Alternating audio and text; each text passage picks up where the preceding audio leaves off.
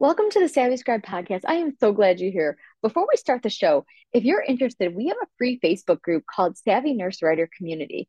I appreciate you following and listening to me today, and I would love if you would subscribe via iTunes. And if you love our show, can I ask you for a review? Select ratings and reviews and write a review. It's that simple. I would love to read your review, and it helps other nurses like you find our podcast. Thanks so much.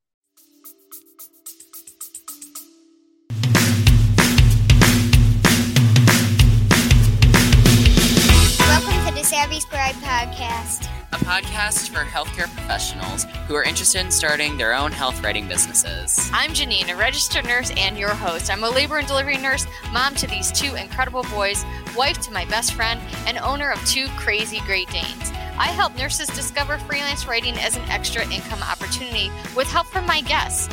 Join us over on Facebook in the group Savvy Nurse Writer Community or savvynursewriter.com to join our course and membership to create your own profitable writing business. Enjoy the show.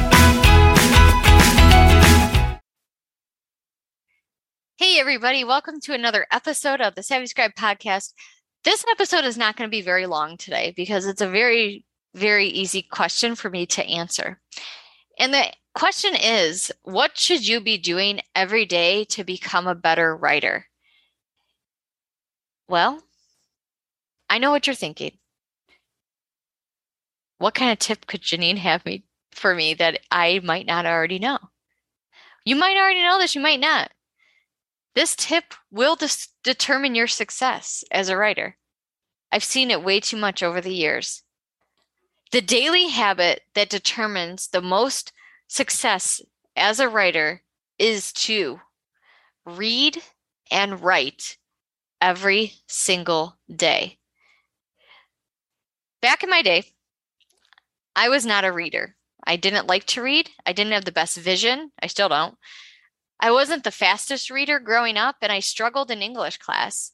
I um I always like I just always did things a little bit different than other learners and I was just I wasn't the typical learner. I, I always had to study very hard for my grades I just felt it was always it was always hard for me. Um, it wasn't fun for me. Reading was not fun for me. It was a struggle. Then I went to nursing school, and heck, all we did was read. Still didn't like it. All we did was read, read, read, read.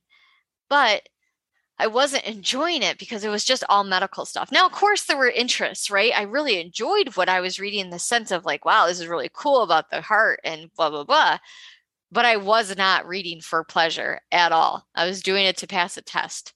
And up until college, I I hate to even admit this because it's my number one success tip for a writer. I never even finished a book that I enjoyed. Yep, I said it right there. I never even finished a book that I enjoyed.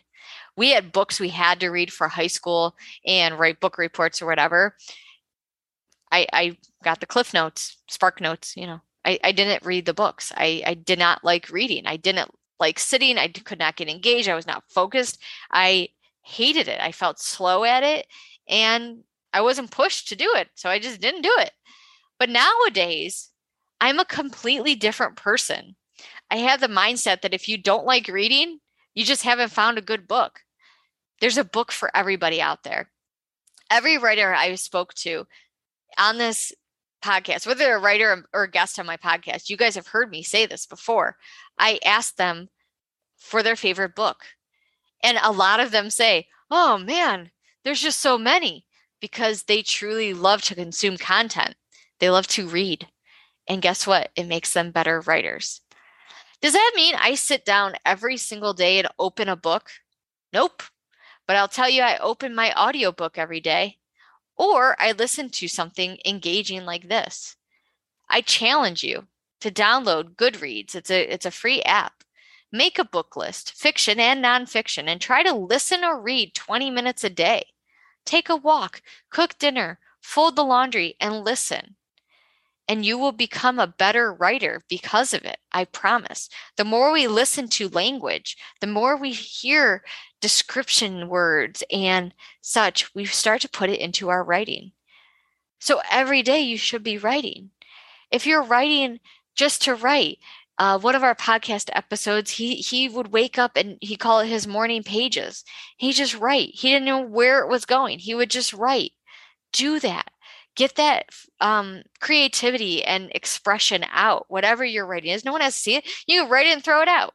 Do whatever you want to, but write something every single day. Don't just do client work, or you're going to be like I was when I was in nursing school, reading all the time. You're not going to like it do what makes you happy, do write what makes you feel good, and you'll become a better writer because of it. That is all I have. I know, right? Shortest episode ever. But I hope it was helpful. And I hope you guys take something from this. And thank you for listening to my vulnerability here because it's not easy for me to be honest with you guys that I wasn't a good reader and that I struggled in school. But here it is. Enjoy. and come on over Facebook group if you want to share some of your favorite books and what you do every day to be a better writer. Talk to you soon.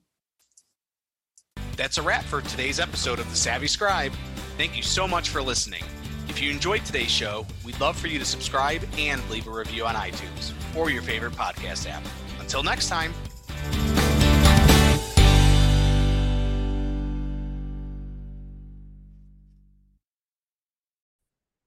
Again, thank you for listening. If you're ready to explore freelance writing as your next PRN job or even full time, I invite you to check out our Savvy Nurse Writer community on Facebook and visit savvynursewriter.com to help you get started today.